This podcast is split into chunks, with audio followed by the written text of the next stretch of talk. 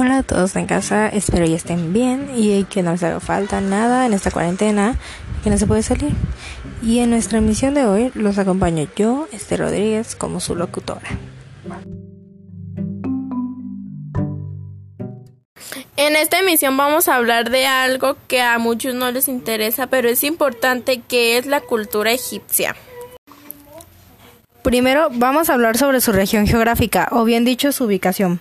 Se encuentra ubicada al noroeste de África y limita al norte con el mar Mediterráneo, al sur de Etiopía y Nubia.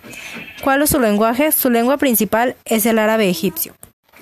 Ahora hablemos sobre su religión. Ellos son politeístas, ya que no creen en un solo dios, sino en varios, como ejemplo Ra, Amón, Osiris, Anubis, Isis, Orusi, Set, entre otros.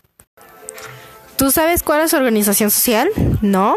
Bueno, se organiza de tal manera que primero va el faraón, luego le sigue la nobleza y sacerdotes, luego funcionarios, soldados y escribas, luego le sigue el pueblo y finalmente los esclavos.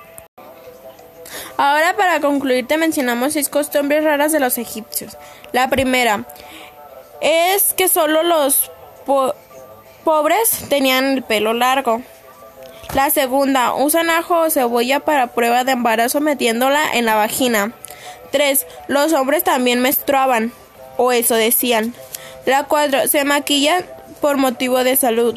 La 5. Les gustaba estar desnudos. La 6. Las mujeres hermosas tardaban más en ser sepultadas. Bueno, esto es todo por hoy. Les agradezco por escuchar. Espero y esto les haya gustado. Hasta la próxima.